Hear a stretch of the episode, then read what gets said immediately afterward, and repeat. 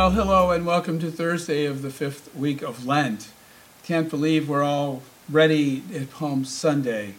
Um, what seems to have been almost an eternity as we've waited in our homes and um, be so careful with the virus and to help one another out here.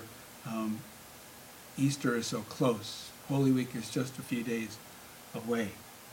And again, from the family of OLV here, the Father Denis and the staff, to all of our OLV family that at home and friends who might be watching the reflection today, know that our thoughts and prayers are with you, your friends, and your family during this time. A few years ago, a Christian artist named Brandon Heath recorded a song called Give Me Your Eyes. And it was such a great song, he, he did, there's a little YouTube he did to it as well. And the YouTube I've used in a few reflections and a few retreats, and it's a beautiful YouTube, and if you have the time to go ahead and, and watch it, please do so. The song is essentially about a request to God from the singer there. He's like, Lord, give me your eyes. He's standing in an airport and he's looking about at everything, and he, he just sees it through the way we look at life, or at least used to look at life, as we just were busied about.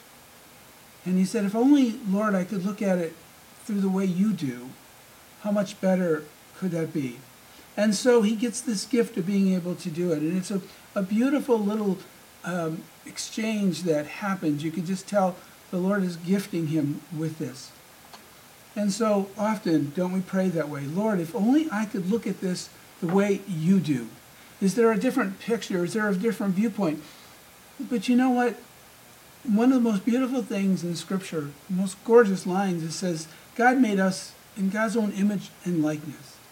And so when the singer asks for, Lord, give me your eyes, the fact remains, he's had them there all along. They weren't missing.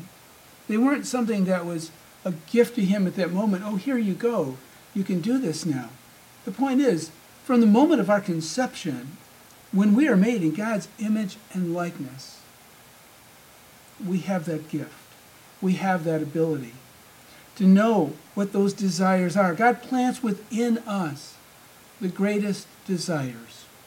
In today's first reading, there's Abraham, and he's he's wrapping up this covenant, so to speak, with, with God. And, and God promises him a couple things as part of the covenant. And what he promises are really nothing more than the desires of the human heart. He says, Abraham, what's already in your heart, I'm just going to help you to see it. It's there, it's already existing. And and we really could just take the things that God promises in that reading and break them down into a couple categories. First, I'm going to give you a family. I'm going to give you a sense of belonging, knowing that you're wanted, you're cared for, you're part of something incredible and part of something beautiful.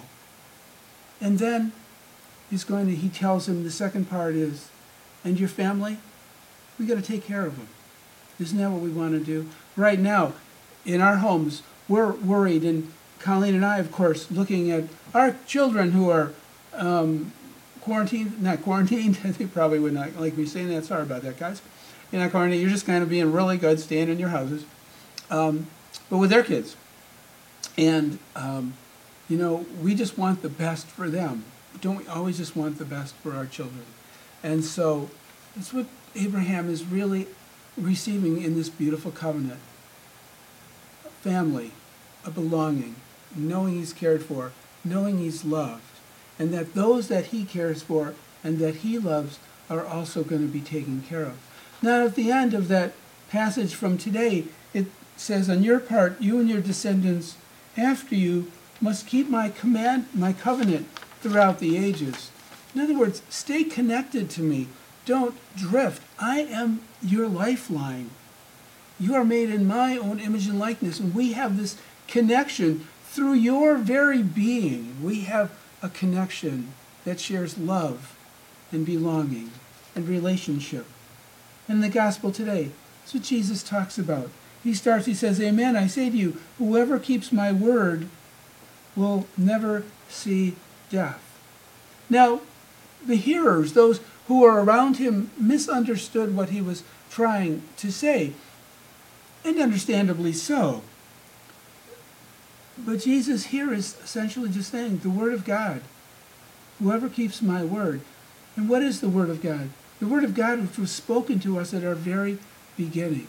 As it was in the beginning. What were the words he spoke to Adam and Eve? I give you. I bless you. I'm sharing this with you. I love you. I will the, your good. I will your best. And so Jesus is saying and sharing that with us.